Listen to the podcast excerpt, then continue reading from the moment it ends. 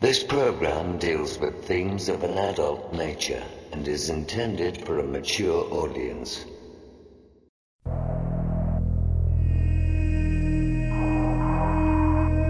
The very word secrecy is repugnant in a free and open society. And we are, as a people, inherently and historically opposed to secret societies, to secret oaths, and to secret proceedings.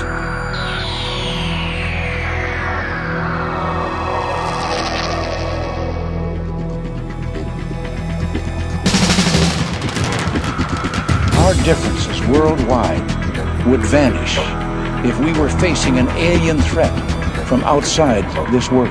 We must guard against the military industrial complex. exopolitics, paranormal phenomena, and deep analysis of current world events. From somewhere in the desert, between Area 51 and Roswell, blasting across the planet, the Manticore Network proudly presents Veritas, because the truth will set you free.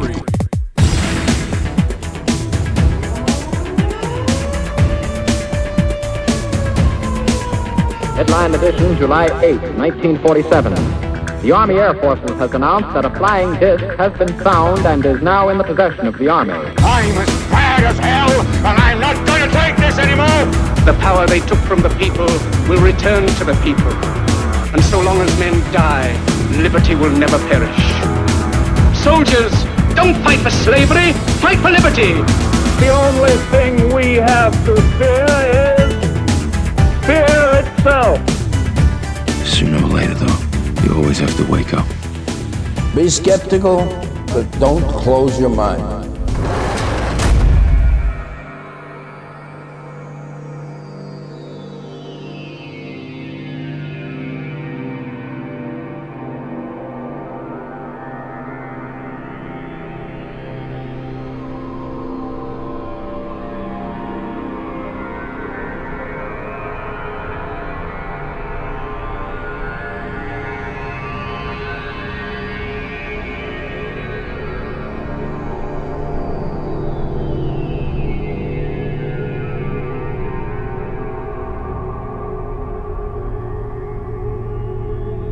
Greetings to everyone around the world, and a warm welcome to another edition of Veritas, where we uncover the truth, one guest at a time.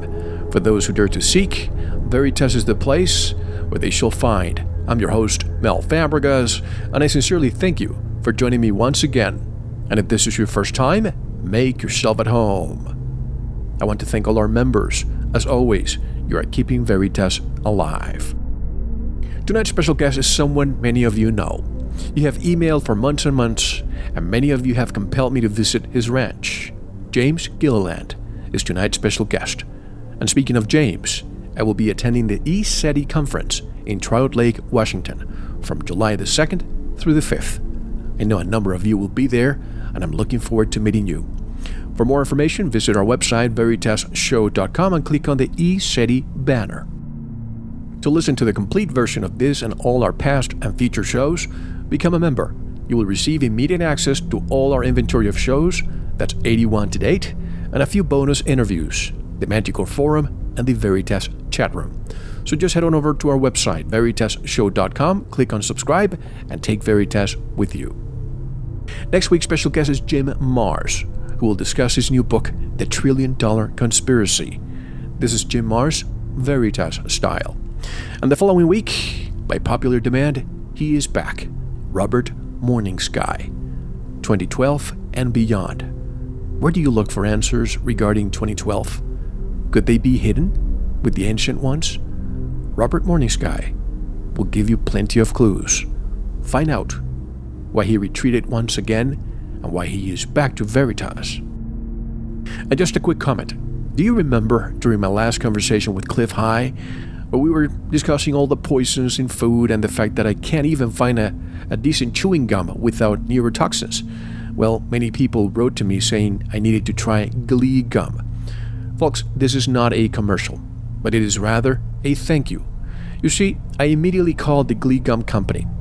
If they were as good as the people who wrote to me said, they sent me a shipment of most of their flavors. And I have to tell you, I am happy.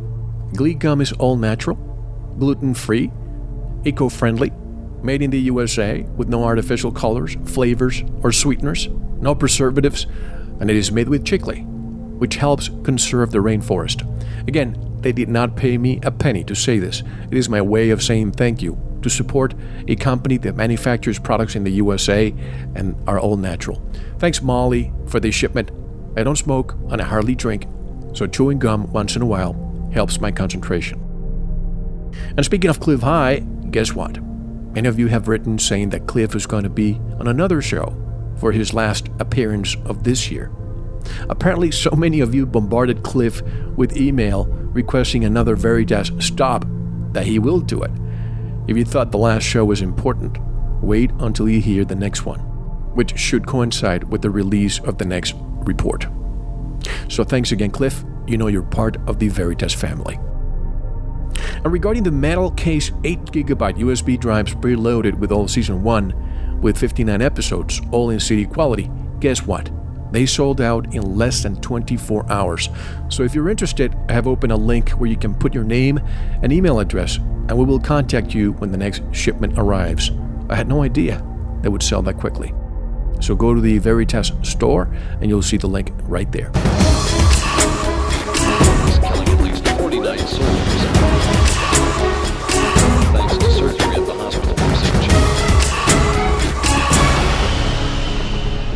It is very unfortunate that the Gulf oil disaster has not been contained. And yes, that is the name given by the government Gulf oil disaster. Abbreviate that. After analyzing all the news, many are suspecting that this may have indeed been a false flag event. And for those who don't know what false flag means, I could do an entire show on the background of this phrase. But let me give you a quick definition. False flag operations are covert operations which are designed to deceive the public in such a way that the operations appear as though they are being carried out by other entities. The name is derived from the military concept of flying false colors, that is, flying the flag of a country other than one's own. False flag operations are not limited to war and counterinsurgency operations and have been used in peacetime. I don't have to name other events. I'm sure if you listen to this show, you can figure it out. But before I get into the analysis of others, let me tell you why this event does show signs of being premeditated. Goldman Sachs sold 44% of their BP shares weeks before the event. Other private asset management companies sold large chunks of their BP shares, making Goldman Sachs' sale look small. Wachovia, which is now owned by Wells Fargo, sold 97% of their BP shares weeks before the disaster. Tony Hayward, BP's CEO, sold one third of his shares, 1.4 million pounds, and then he paid off his family's mansion in Kent for 1.2 million pounds. On April the 9th, Boots and Coots sold. Halliburton bought all outstanding stock in Boots and Coots, America's largest oil cleanup company. It's the same company responsible for cleaning up the mess that Saddam Hussein left in Kuwait at the end of the First Gulf War. On April 14th, in an email written six days before the Deepwater Horizon explosion, a BP engineer called the well a nightmare. The email was released Monday by the House Committee on Energy and Commerce, and it's one of the many company documents describing the risky, cost cutting decisions that preceded the disaster. And at the forum, the Manticore Forum, that is, I have much more of this analysis, including what countries own BP, etc. Now, I have been flooded, and I really mean flooded, with information regarding the oil volcano. If I haven't responded to your emails this week, I apologize. I will very soon. I'm trying to process all this information, but it is overwhelming. Scientists, marine biologists, engineers, you name them. I have been in communication with many. Many of them have solutions, but the problem is no one from BP or the government is listening. Let me read to you some of our communication. You will then understand why Veritas is being blocked by various internet service providers around the world. I usually do my news section rather quickly, but tonight I'll take some time due to the importance of this information.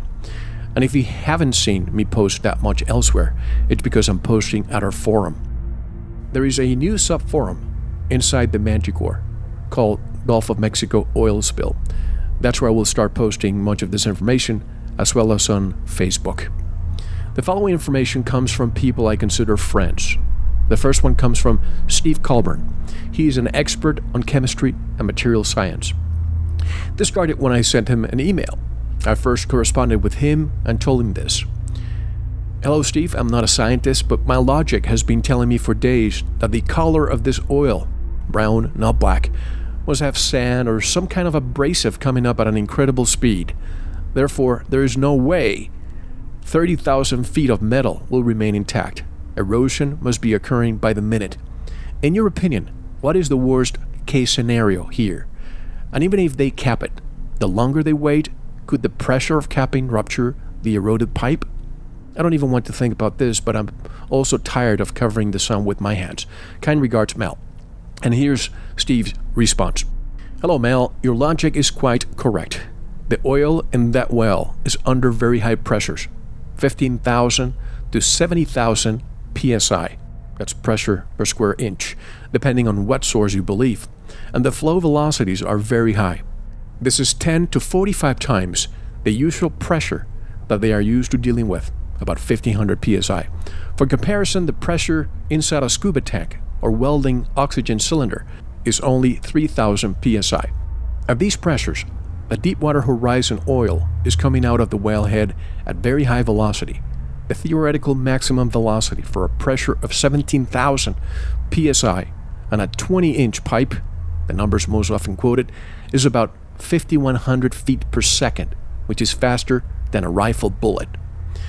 At anywhere near these velocities, liquids have enough kinetic energy to have a water cutter effect. They can erode steel and other hard, strong materials. It is like a liquid bullet. With sand in the mix, as there certainly is here, sand and rock particles have been seen exiting with the oil, the erosion rate increases dramatically, as you might expect. Even accounting for turbulence and drag in the pipe, the flow velocity at least in some portions of the pipe, is probably a large fraction of the maximum, and erosion is still a serious problem. Some oil industry people have said that by now approximately half of the 2 inch thick steel of the well pipe has been eroded, which sounds reasonable to me.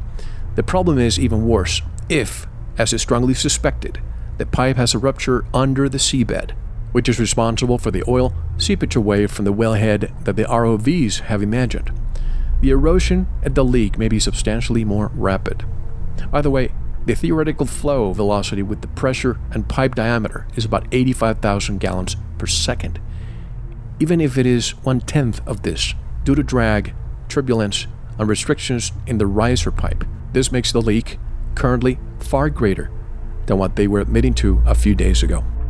The worst case scenario that is beginning to keep me up at night is that the pipe will erode so completely that it will lose integrity. The pressure will then blow out the pipe in pieces, and the high velocity oil will erode the rock directly. If this occurs, the erosion rate will increase dramatically, and the well will, in a matter of days, perhaps less, turn from a man made hole in the Earth's crust, spewing oil to a true oil volcano with a very large, hard to predict, bore diameter. Catastrophic collapse of the seafloor could also occur at this point increasing the rate of oil release even more. In any event, a substantial fraction of the oil in the formation could be released within days in any version of this scenario. I have not done calculations on gases yet, but I would think a deadly, as in rapidly fatal, cloud of hydrogen sulfide could envelop most of the state of Louisiana, and perhaps neighboring states as well. The US government is aware of this possibility and has been from the beginning of this disaster.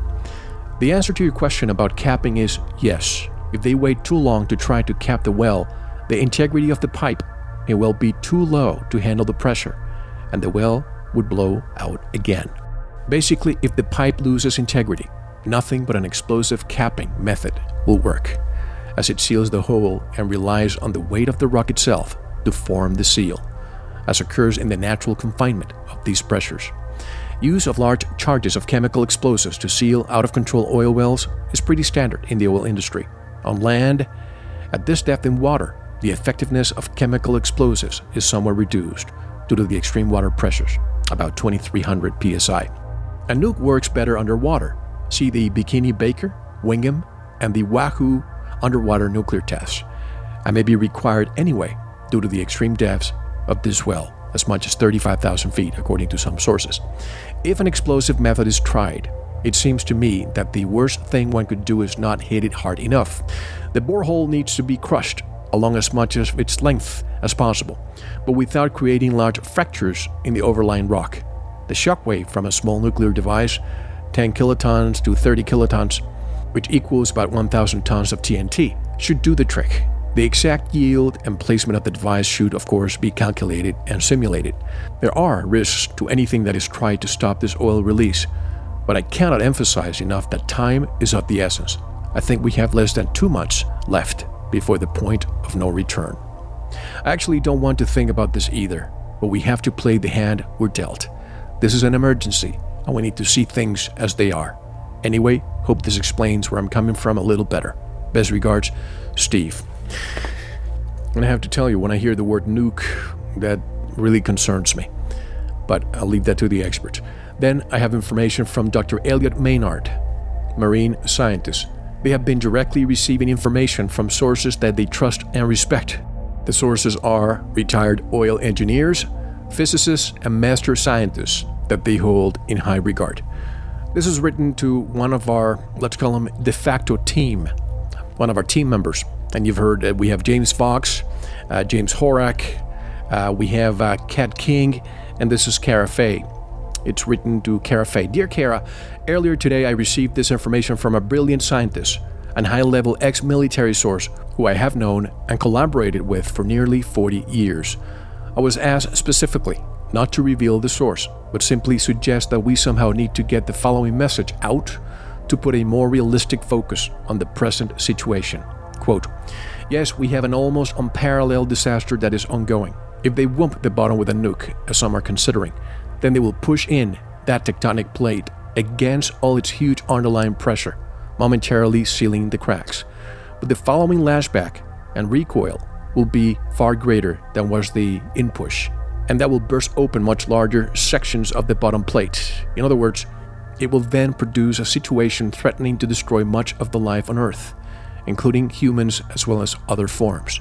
So, if some fool with political power orders the use of one or more nukes, there is a very high probability of vastly increasing the disaster to something that threatens the entire Earth and its life forms. Unquote. Although I have agreed not to say more about this on the bright side, I have also had assurances that there is a small but dedicated group of scientists who are already working at above governmental levels internationally on applying some very advanced environmental benign nonlinear technology that can heal the Gulf seafloor, fractures, and thus prevent an environmental disaster of global proportions. I was given the scientific basis for this technology, and I'm convinced it is the real deal. Bottom line, this information personally gives me much hope during a time when national government corporate and scientific agencies find themselves in a state of bureaucratic paralysis, as in times of crisis past. A few key leaders will rise, unite, and work together to save the ship of fools who still seem unable to comprehend the potential impacts on the planet of the mess they have created. I know you will find a way to somehow share this information discreetly in the right places to perhaps create some healing and hope for a brighter and more environmentally sustainable future for our planet. We need all the hope we can get. The last one, and as I said, I have plenty of these that I'm putting at the forum. This one comes from Dr. Judy Wood. You may know her name already. She is a professor of mechanical engineering. This is what she has to say. Mel, as for erosion, I don't know why there's still something left to erode. Think about sandblasting a car or bicycle in preparation for a new paint job then imagine leaving it in the sandblaster too long. In any case, there's no way they would have drilled down there and not known it was such a high pressure. I really have a difficult time believing there could be pressures that high. For example, the yield strength of S36 steel is 58,000 psi. In other words, if you filled the hole with a solid steel plug, the pressure would crush the steel. So, how did they drill the hole? Well, Tool steel is 116,000 psi yield strength, but still, that makes no sense. What kind of rock is holding the rest of the pressure? Or is it buried so deep that the ocean water pressures helps back the rock? In any case, if this were being sandblasted with 15,000 psi air pressure, there would be nothing left in an hour or so. Just intuition. In fluid, it would probably last a little longer, but not two months since the event. So, if there is abrasive in there, it seems that it should already have eaten through it by now. That is, the thing should have eroded by the end of the week. So, the fact that it has not eaten through it by now makes me wonder what part of the story isn't right. That was Dr. Judy Wood. As you can see, these are only a number of professionals commenting on what is transpiring. I have plenty more information to share, but I don't have the time right now. And I'm not even getting into the gases. That's another angle that requires immediate attention. Breathing the air will become more and more difficult. The media is reporting about the spill somewhat, but they're not saying that toxic gas is coming up too. And that's not referring to the already toxic fumes coming from Corexit, the dispersant being sprayed. So, for updates and more news, visit our website and our forum. That's where the real discussion is taking place. Remember, my interaction with you does not end with the show, it only begins. And I'm also on Facebook. And now, get ready to spend a night of true enlightenment with a true being of light. What can we do as human beings in order to ascend? What can we do to circumvent the establishment and break the shackles of social engineering? What truly happens at the James Gilliland Ranch. If you want to believe, stop this audio now. If you want to know, don't go anywhere. James Gilliland is coming up next. This is Mel Fabregas, and you're listening to Veritas.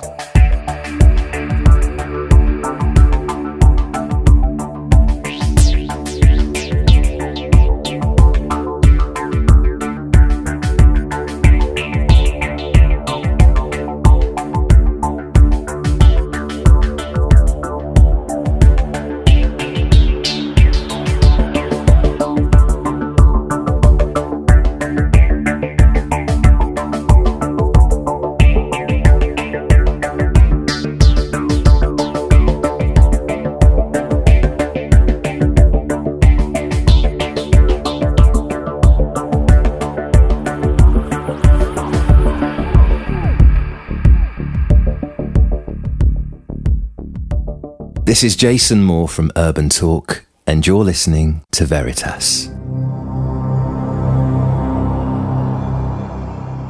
James Gilliland is an author, minister, transpersonal intuitive counselor, visionary, and founder of ECETI, Enlightened Contact with Extraterrestrial Intelligence.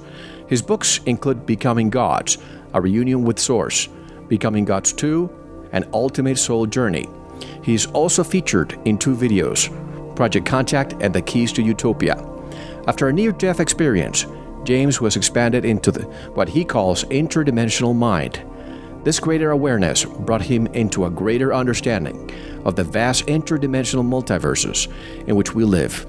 James has radio talk shows called As You Wish with James Gilliland on BBS Radio and on the World Puja Network called Contact Has Begun, which also happens to be the title of this Veritas episode. Uh, directly from Trout Lake, Washington, home to ECETI and right next to Mount Adams, I would like to introduce for the first time on the show James Gilliland. Hello, James, and welcome to Veritas. How are you? Oh, doing great. Thanks for having me on the show. It's my pleasure having you on. And before we discuss your background, James, I want to address and put some rumors to rest regarding a statement you made last November. Many people misconstrued it when they heard, quote, James Gilliland calls it quits. If he had quit, I wouldn't be attending the upcoming conference at your ranch in July. So tell us what you really meant and what triggered that reaction. Let's clear any confusion people may still have. Yeah, there's there's been a lot of backlash on that, and I wrote an article, and basically what the article was was talking about was that I'm I'm getting off the circuit, the major UFO circuit. I was going to continue doing my you know workshops and classes here and the conferences here. And the main reason why I was getting off the the speaking circuit out there is because it's become so convoluted and uh, there's so much disinformation and the you know the boards and a lot of the major conferences are so uh, corrupted, you might say, with you know CFR people and New World Order people and military, and and they were just going in a direction that you know was promoting a lot of fear and a lot of againstness, and completely contrary to making any future contact with you know any advanced beings whatsoever. So so basically, after butting my head against uh, even some major talk shows, I just said, you know what, uh, you you've established your character and your and and your program, and I'm going to move on and continue with mine. So, in other words, uh, and this is something I want to address uh, throughout the show. Do we believe that the UFO circle has been infiltrated?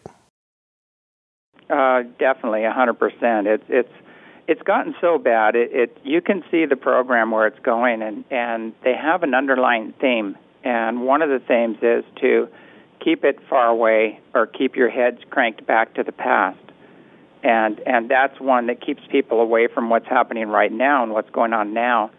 And the other theme is that it's all negative, it's all bad, and you should be very, very afraid, and you should grab your guns if a UFO appears because they're going to, you know, abduct you, slice and dice you, and make human pilaf out of you or whatever. So, so those two programs are just rampant in the UFO community, and and unfortunately, they've censored the people that have a really high message. The people that are really in contact that see the big picture. Most of those people have been censored out of the out of the UFO uh, community and, and the lecture circuit as well. Dr. Stephen Hawking comes to mind. What's your reaction to his latest uh, statement? You know, it was very short sighted and wasn't very thought out, and it does fit right in with that program. I know he's a member of the Royal Academy of Science or whatever, and that's been their right. program for, for quite a while is to either avoid the subject altogether or, or keep it dark. So, you know, it's not to be, uh, well, let's say it's just, it's to be expected out of anybody who is very entrenched in the status quo or the mainstream science. That that is the position they're going to take because their funding depends on it. And I'm glad that we clarified this because some people thought that for some reason you were disappearing from the map and you were keeping the ranch off limits, but that's not the case. So I'm glad that we, mm-hmm. we put this to rest. Now, for those around the world who may not know who you are, why don't you give us some background of yourself, your childhood, where you grew up, and what experiences made the James Gilliland of today? Basically, I had a lot of experiences as a child uh, with off-world visitors, and I really don't call them abductions. They're more of a willing participant program and something I agreed to much earlier.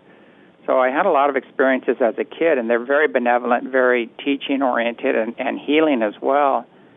And uh, I had a uh, bronchial pneumonia when I was five years old and almost died, and had a being appear to me with electric blue eyes, a beautiful woman and she'd stroke my head and talk to me. And she actually gave me a substance which kept me alive. Uh, it was kind of the consistency of ice cream, but it wasn't cold, and it was a white-colored substance. And and you know the doctors told my parents I probably wasn't going to live through the night, and then I'd be you know bouncing around in the morning. They couldn't figure out what was going on or how I'd have such an you know an amazing recovery. But uh, those were some of the first experiences, and then you know, I went through, uh, you know, the standard educational program and, and uh, mainstream education, went to college, all the other things, and then, you know, I left college and went into commercial real estate and and uh, um, you know went into that program.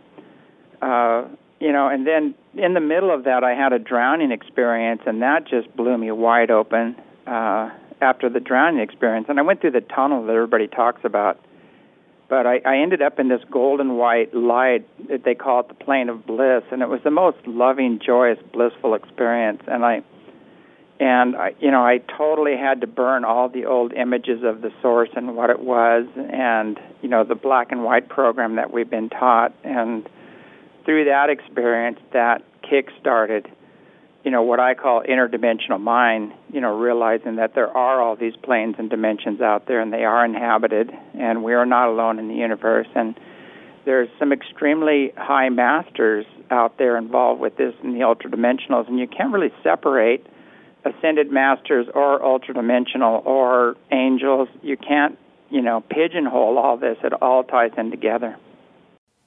You know, everyone is feeling it something is in the wind, something grand is unfolding on the horizon just around the corner, a knowingness and feeling that soon it will no longer be business as usual.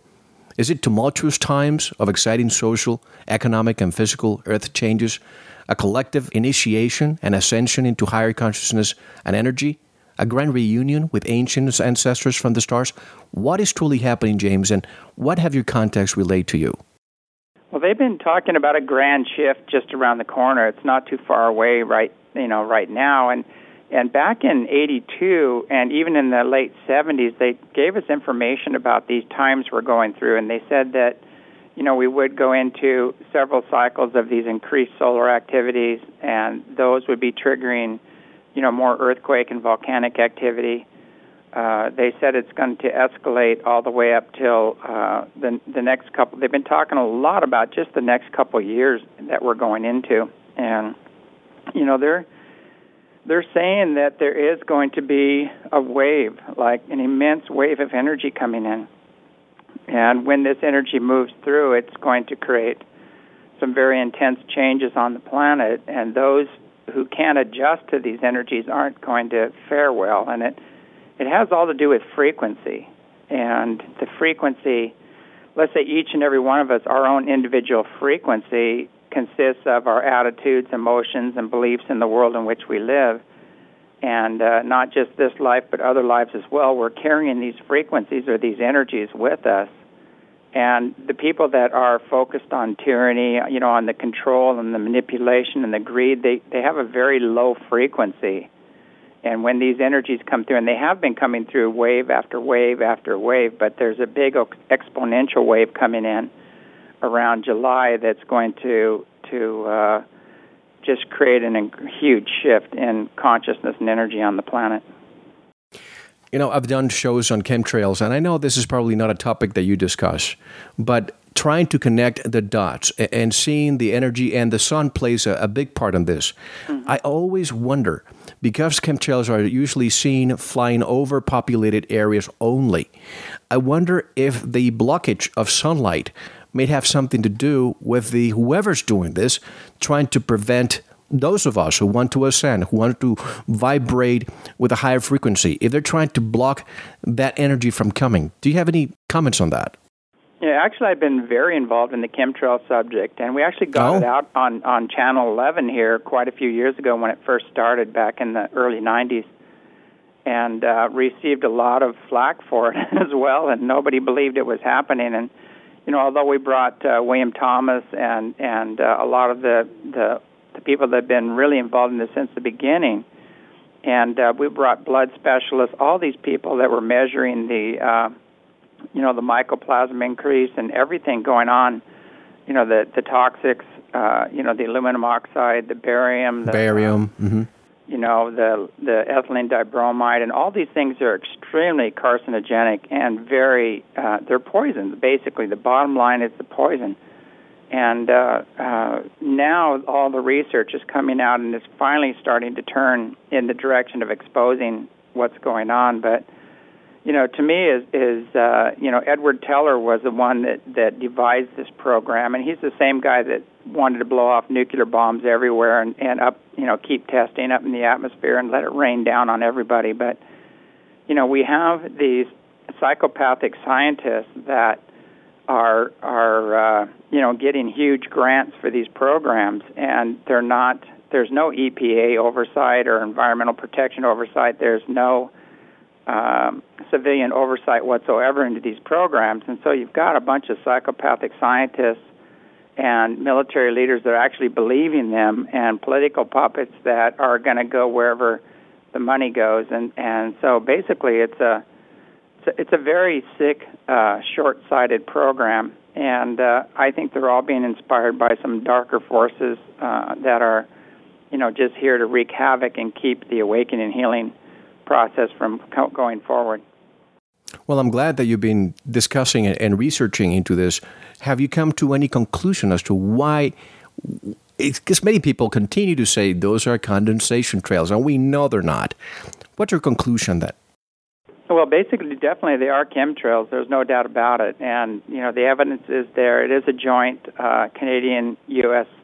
military operation they're doing, and you know the the levels of, of aluminum and barium that they're taking out of the snow fields, and the bug die off, and the fish fish's bellies are empty, and and that you know it's making the water extremely alkaline. Um, all of that is having severe environmental impacts, and it's you know it's not just on the wildlife; it's on human life as well. Because if you look at what aluminum does and what barium do, you know, to the body, you know, it creates all these upper respiratory problems, it creates heart disease, it creates gastrointestinal problems, muscle and joint pain. All the side effects uh, you know, of these chemtrails are just off the scale right now, you know, in the public. So, I mean, they're here. The side effects from them are here. It's an undeniable experience, and and I just think, you know, whatever is behind this uh, is a very short-sighted group that's actually carrying this out. They haven't done their own real investigation into what this is all about, and they're being inspired by even darker force that would like to see a good portion of humanity not be here, you know, in the days to come.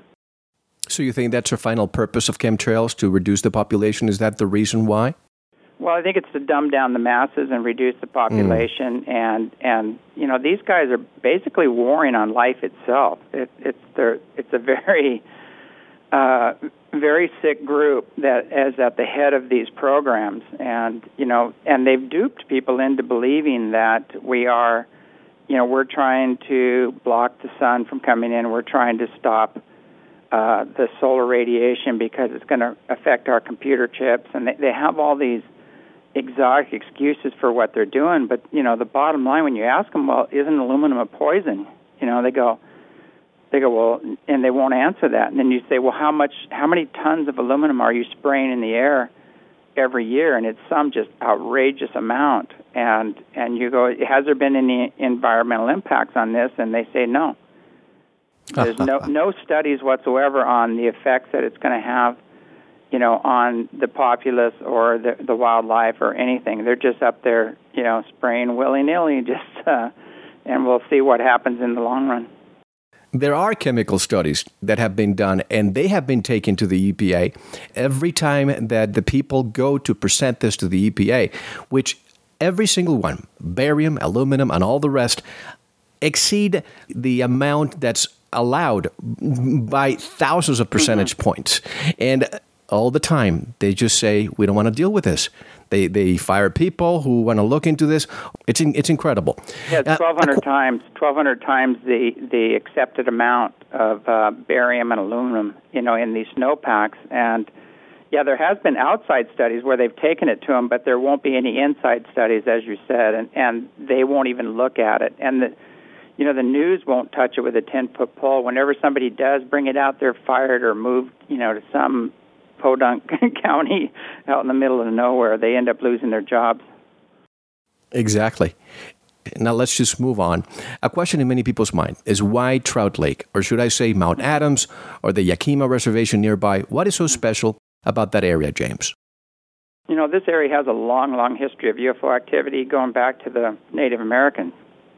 And they said they used to have a relationship with them, and there's a beautiful crystal city underneath the mountain, underneath Mount Adams, just like Shasta and some of these other areas. The same legends are there. And there's some extremely advanced beings, humans, you know, looking much like us. And they used to take their wounded or their sick you know, to this door, and they would open up and take them inside, and you know, they'd have broken legs and things of that nature, and they would be healed up in just a day or so, and they would come back out and they'd be completely healed. So we've got that history there. We've got uh, Dr. J. Hynek did uh, research here. Um, Kenneth Arnold, who spotted the, he actually coined the word flying saucers, saw the ships when they descended on the western slopes of Mount Adams, which is our front yard and uh, you know fire tower operators, uh, uh, you know tribal police, regular police. Uh, there's so many reports here. It, it's an ongoing thing, and it's never stopped. It's it's continuous, but there's a, a very serious effort to censor what's happening here. And and as we said before, the greatest censorship is actually coming within the UFO community. And I want to touch uh, on this. This is very important. But speaking of the Yakima Reservation, do you think indigenous people, not only there, but around the world, still have ancient knowledge and are afraid to disseminate it, and, and that is why they are shunned by the establishment in so many ways? Oh, 100%. It's my great grandmother was was Cherokee, and we have a lot of background. Um, we're like Scotch Irish Cherokee, and uh, you know I've I've been very involved with a lot of the Native American elders and and listening to their stories, uh, you know, as well as their prophecies and and uh, you know they all they all talk about their ancestors as coming from the stars. Some of them, you know, point to Sirius. Some of them point to the Pleiades. The the greater majority of them, you know, point towards the Pleiades, and they say the Earth was colonized a long time ago, and people had to start over several times as primitives due to, you know, catastrophic Earth changes. But uh, uh, you know, basically, it's been a part of their their legends. It's been a part of their their their wisdom, you might say, and and uh, they've known about the star nations, you know, forever. It's just part of their culture. It's not a big thing to them, and, and especially if you go down to Mexico or or you know any of these other countries, and you go to those great pyramids and and those structures, and you say, who built these? They just point to the stars, and they said, you know, the gods. You know, the gods built them, and uh, you know, you look at all the old you know, the Anunnaki just means those who came from heaven to earth. So same with the Nephilim. So so those all those stories all point back to the stars, and and I've seen in my own uh, research, you know, that if you talk to any of the, the really old Tibetan masters or yogis, you know, the the ancient Vedic scriptures are just replete with descriptions of UFOs and the different types of ships and the different armaments on the ships and you know, they they say there's physical ships, there's uh, there's energy ships, there's magnetized light ships, there's Merkabahs, which are pure consciousness and energy, and they give very clear descriptions of each kind of ship and the beings that are on them.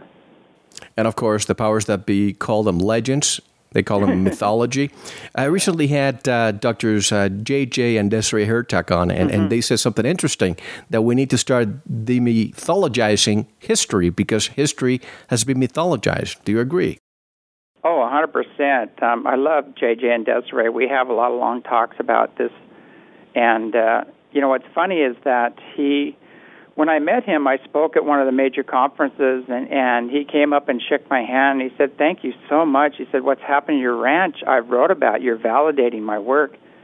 And uh, I didn't know who he was, you know, and I just said, you know, I go, well, thanks, you know, thanks. I said, who are you? And he, he goes, J.J. Hurtak, and, and I go, oh, the Keys of Enoch guy, you know. That's right. That's but, right. Uh, what's interesting is I saw light coming out of his eyes, and I was going, who is this guy? You know, this is a real different character here.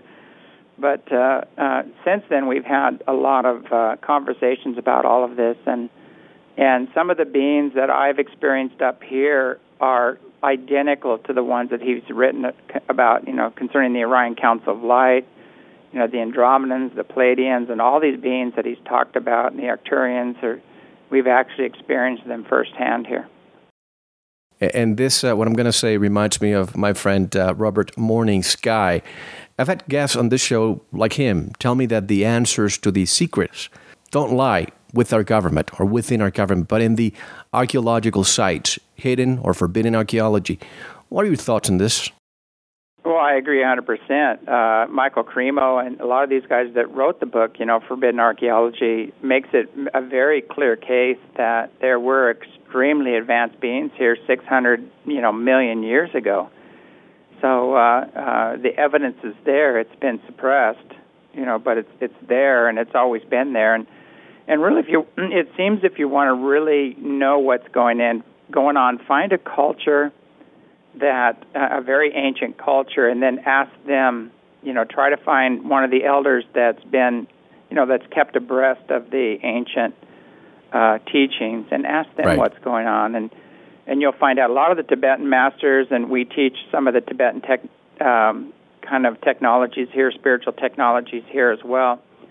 Uh, they all say uh, the practices of Kunlun, which we teach here as well, come from Tibet. They're 2,000 years old and they've been held and they're just now being released.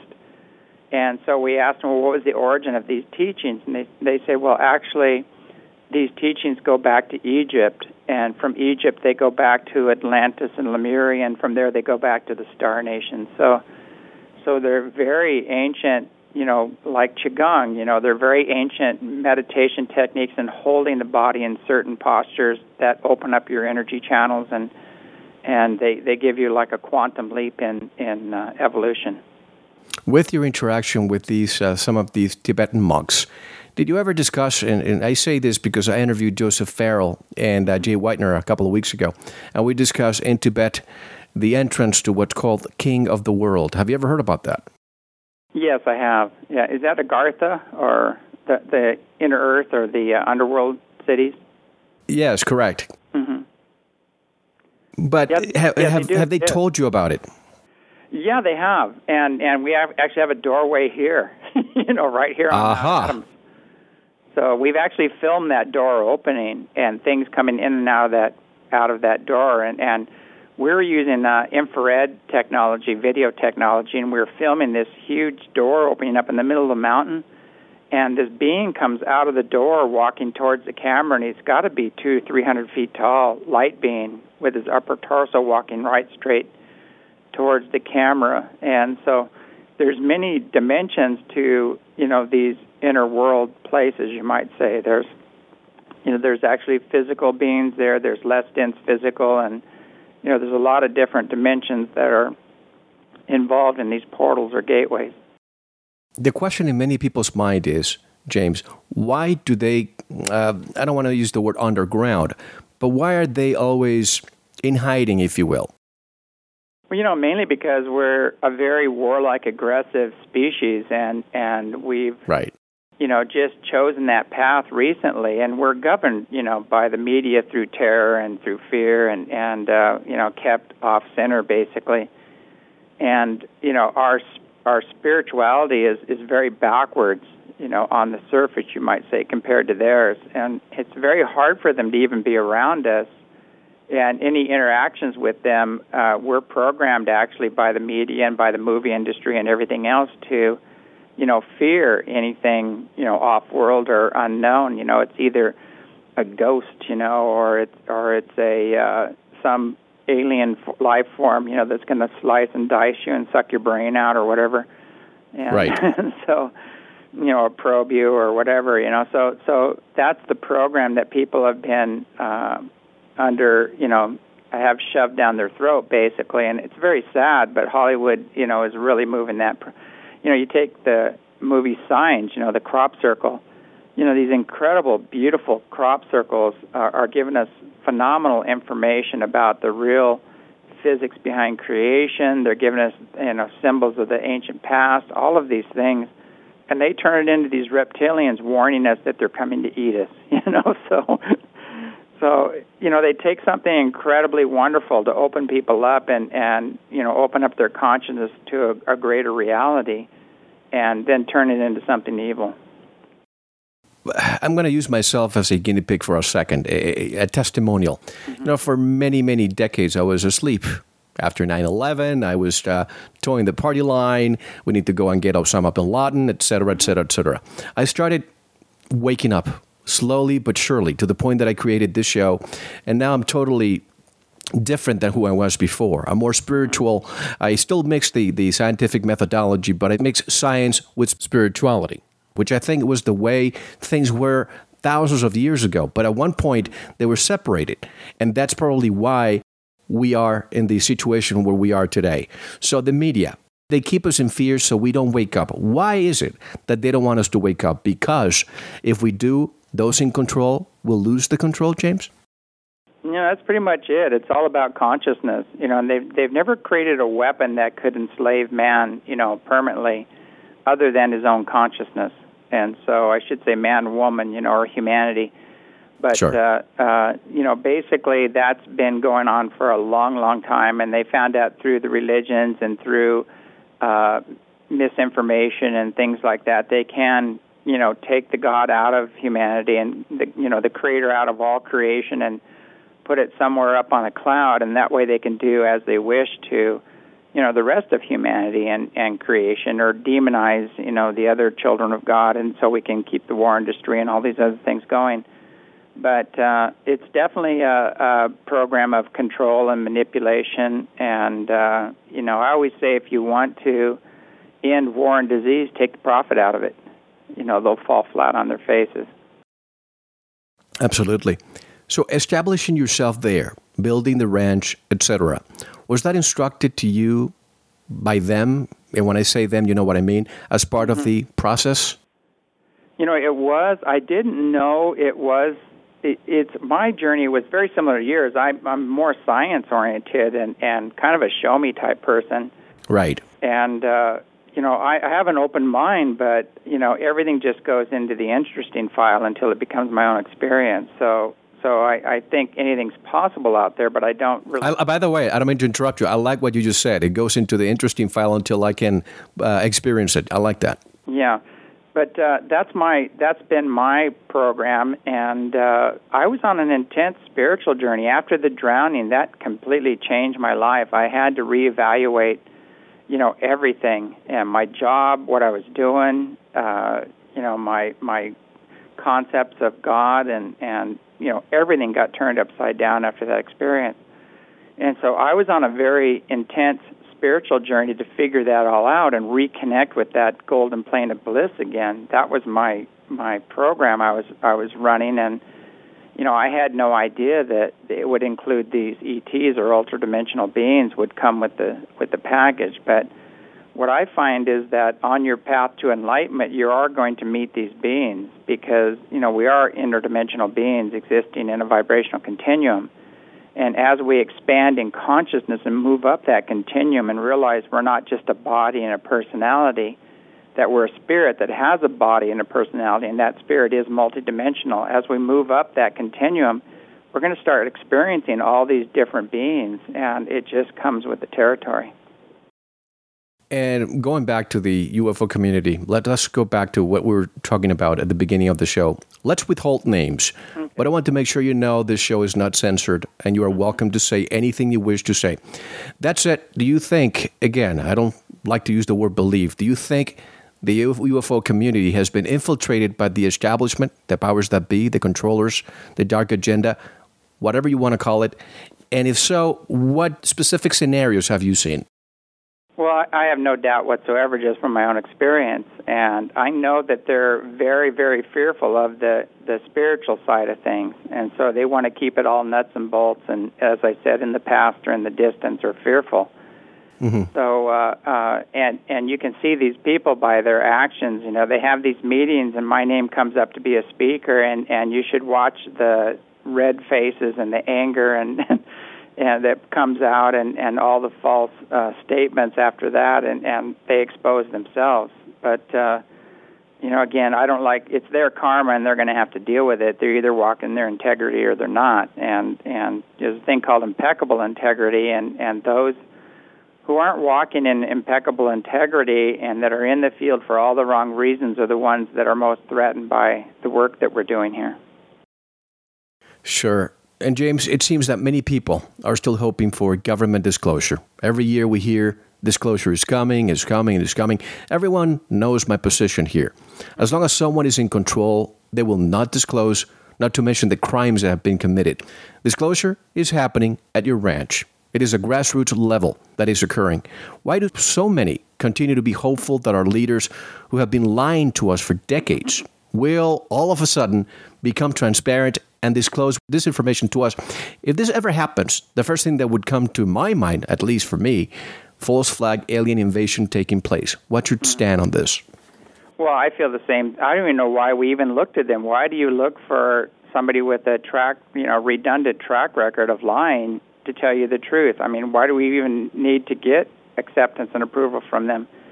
Uh, you know, they they have shown, you know, in the past that they're they have a long, long history of lying. So, uh, to me, it makes no sense, and that's the program we have to break. This mindset of putting our power outside of ourselves and waiting for them to tell us it's okay to experience and believe in the obvious, and and uh, you know that just needs to be broken. But you know, the bottom line is that the real disclosure is going to come from the skies and there's nothing you know they can do to cover it up or suppress it and it's already happening it's underway and and uh, it's not a forced thing so much as that we need to rise to the occasion and you know individually and collectively and drop the fear and the aggression and then they'll come and start working with us but as, as long as we're holding fear and aggression towards them you know these are extremely telepathic and sensitive beings they're just going to take the high road and say we'll come back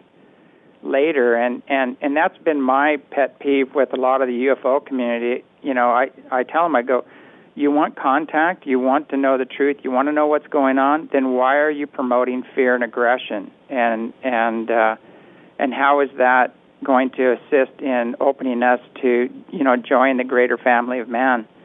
And they just get this look in their face, and then they go on with their program. Exactly, and I can never understand why we have to continue asking for permission from our leaders all the time. As you said, if they have a redundant track record why even bother? I mean, this paternalistic point of view. We grow up thinking that if something happens, if there's a catastrophe happening, we have to depend on the government. All we have to do is go back in time not too far ago. Look at Katrina. Hmm. In New Orleans, how many people were waiting for the government to lend a hand and nothing happened? So that's not a lesson for anybody else, in case there's another event, don't expect the leaders to help you. You have to learn how to survive and ascend on your own. Oh, I agree 100%. You know, it's it's the bottom line. It's an individual journey.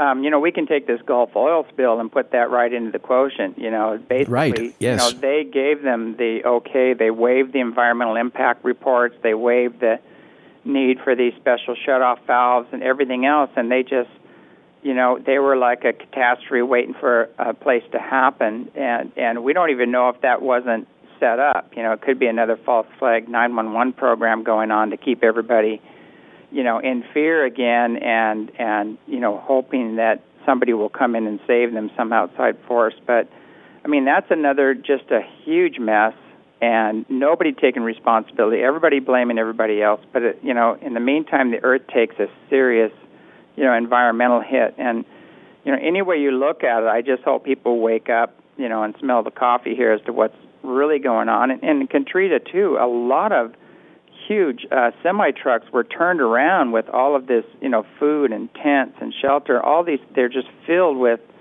with, uh, uh, you know, help for the people, the victims of Katrina.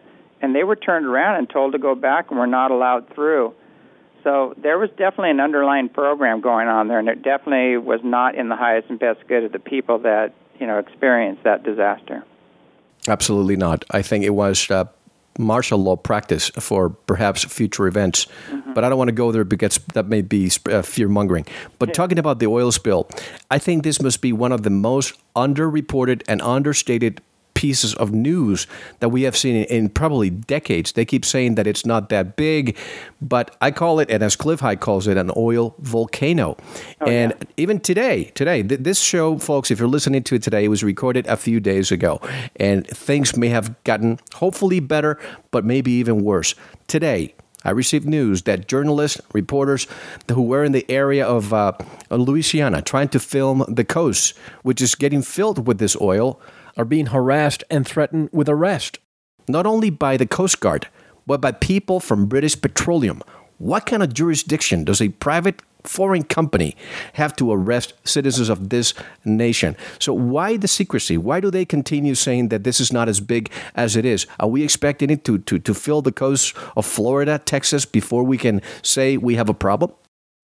Pretty much, you know, that's the way they operate. You know, they they always under, you know, underplay what's really going on. They want to keep the status quo going, and everybody, you know, you know, shopping basically, and and thinking that everything's under control. And this is totally out of control. They have uh, no control over it whatsoever, and and you know the amount of oil that's being spilled in the Gulf and where it's going to go when it hits these other currents is is going to be you know coming out in the in the future. And I'm sure even you know with the oil on the beaches they're going to you know have their people out there saying nothing to film nothing to see here. This this didn't really happen and it's not as bad as it looks. Just you know ignore the the, the oil all over you and all over the wild, dead wildlife. You know this this isn't really that bad you know. So uh you know again it goes back to uh you know the the underlying agenda of you know the major corporations and the corporate-owned media and what their program is, and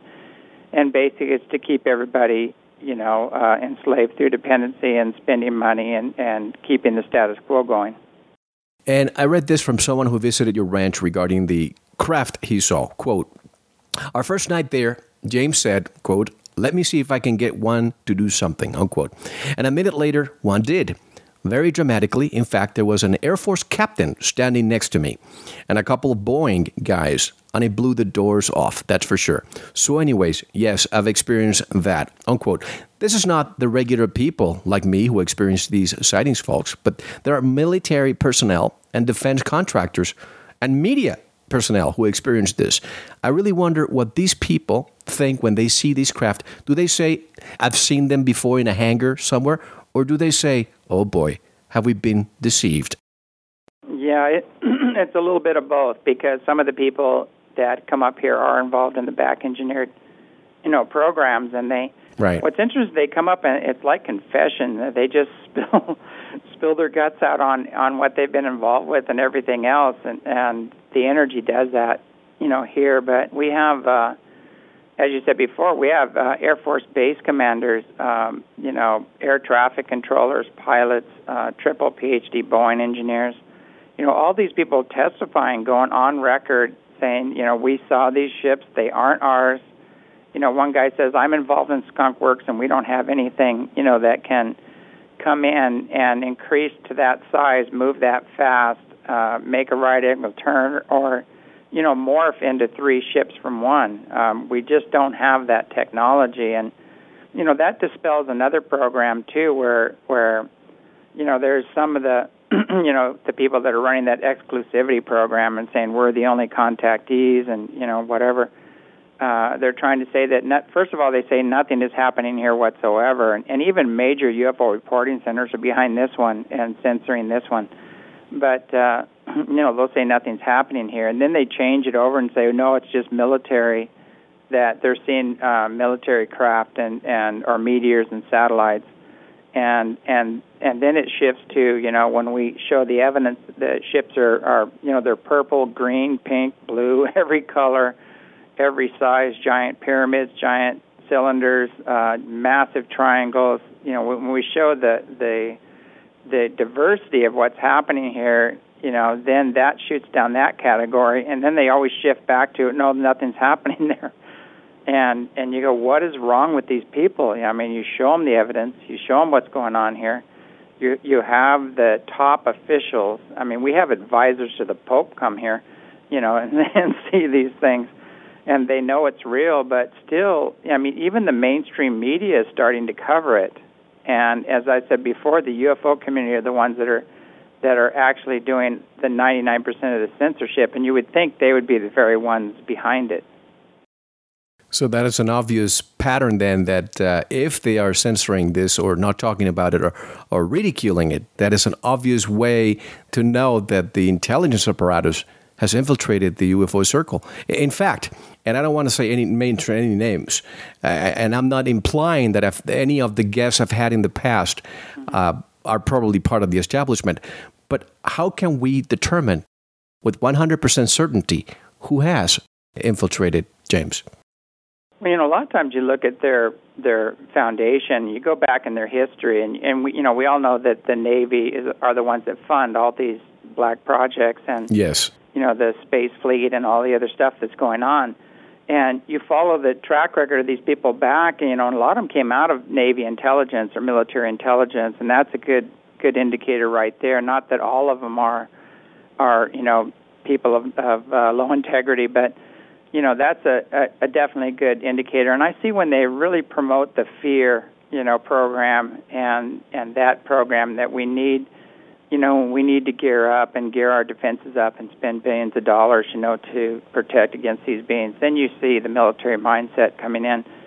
And, you know, a lot of these people, you know, a lot of these politicians and people with a military mindset are telling the truth when they when they say they have no uh experience or have never seen a ship or they don't believe it's happening at all or they say it's all evil or whatever because the mind in which you seek is the mind in which you connect and physicists have proven that we actually see with our brain, not our not our eyes are picking up billions of bits of information. Your brain chooses you know, what it's going to make as its reality or accept. And so it's better to say that, you know, like I'll believe it when I see it. You should say, you know, I need to be open to it first, and then, you know, I might experience it because, you know, the universe works entirely opposite of what we think.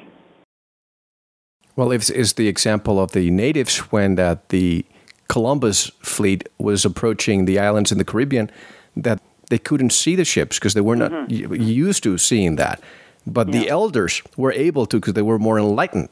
But mm-hmm. uh, the Navy, Bill Cooper, was the first person that I ever heard that the Navy was the one actually funding these uh, or actually uh, directing these projects. Uh, Bob Dean told me recently that Gary McKinnon mentioned that during his I don't want to use the word hacking because he did not hack. There was an open door and he just uh, snooped through. and by the way, I think there's a chance that uh, Gary McKinnon, for those who are following uh, his uh, ordeal, that he may be tried in the UK after all. And he would be he won't brought to death in a, in a U.S. prison mm-hmm. because of what he did.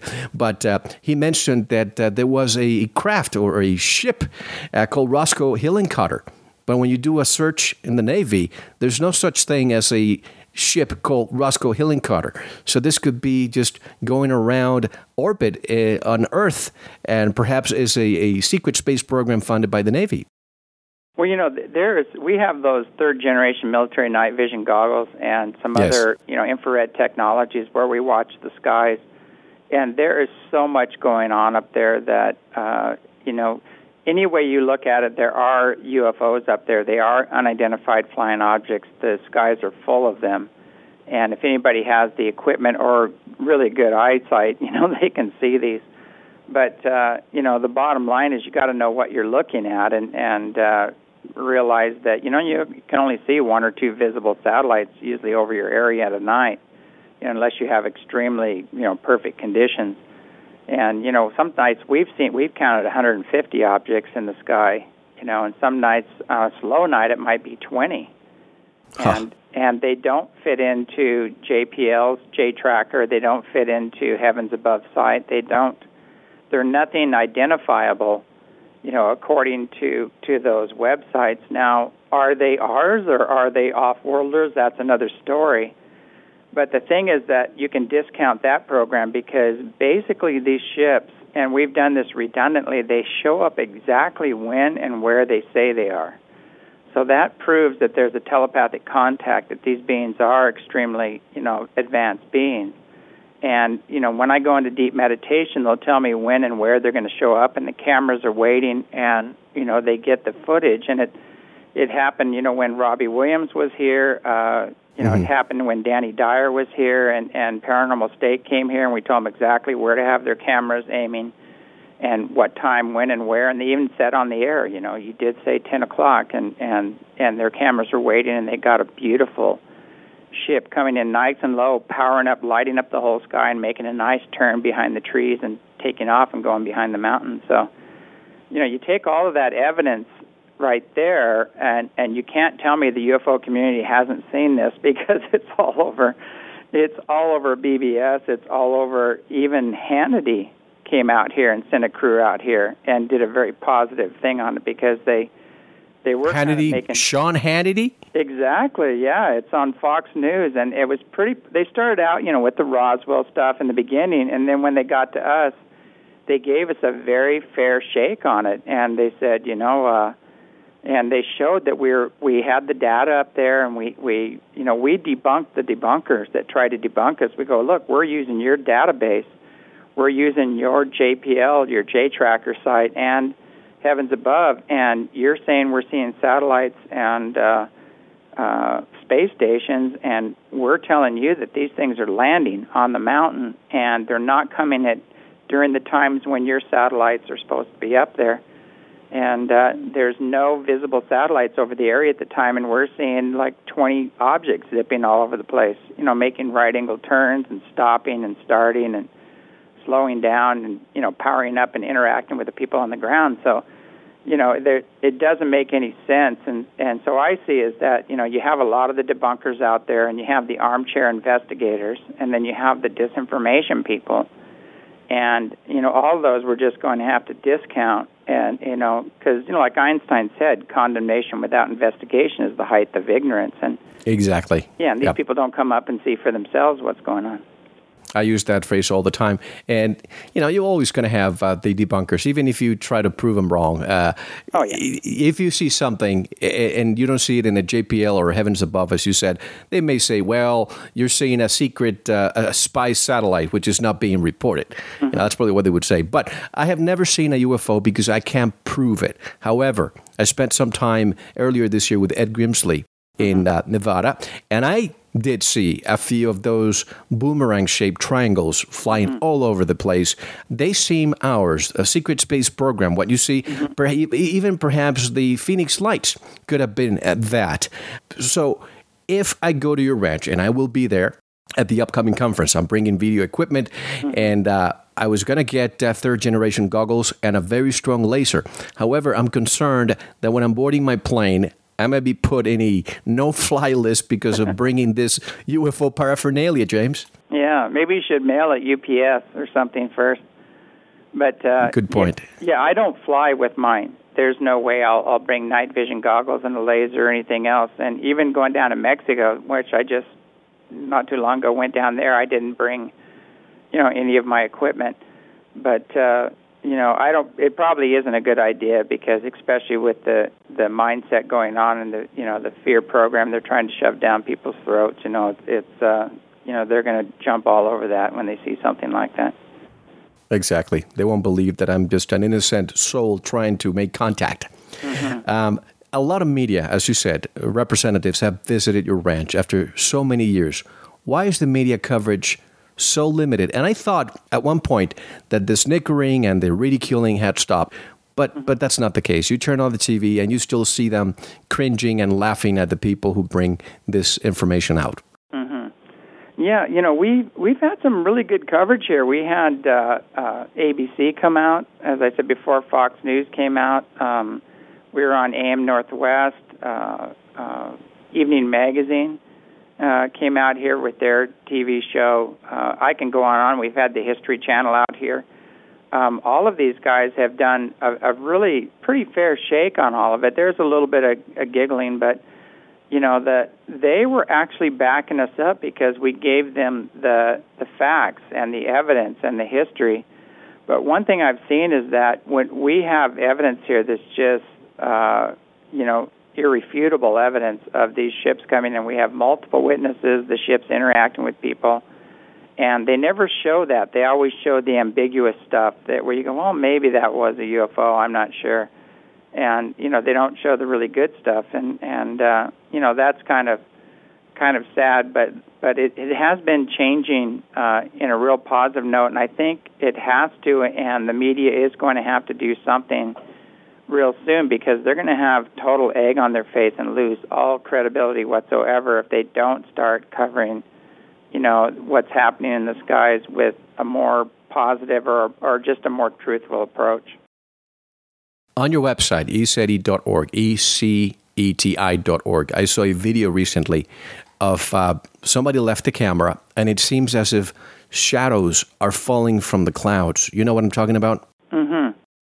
What in the world was that? Yeah, that was an ultra-dimensional being coming in for a landing. you know, so uh, that was quite interesting. And and the, they got some stuff here this weekend where they hooked up a night vision, an owl night vision. A friend of mine, Kerry, was out with his camera, and uh, he hooked that up to his just little video camera, and he was filming the ships coming over and, and responding to lasers and powering up and and everything. But we've actually had uh, like a, a monk was here, a Japanese monk was here and photographing out in the field, and he got a beautiful photograph of actually Kuan Yin appearing, and uh, he also fig- uh, photographed, you know, a couple other energies, you know, Why do you- manifesting.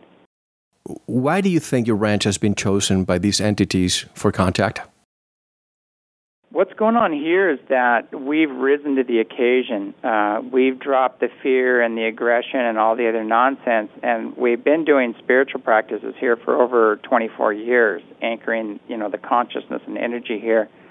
and doing a lot of process oriented therapies to help clean up our consciousness so we can stand in the presence of these extremely advanced beings.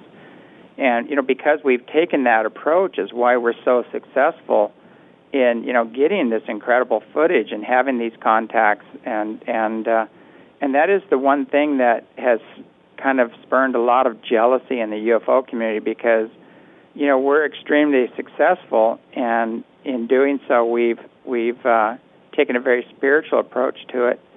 And because of that we have the evidence. And the evidence is so far beyond and and the information we're getting is so far beyond the understanding of most people in ufology that that there's just a lot of jealousy and and uh, just all kinds of programs going in there, not just disinformation and and uh, misinformation, but you know, flat out uh, jealousy and and just just a lot of nonsense happening in the community.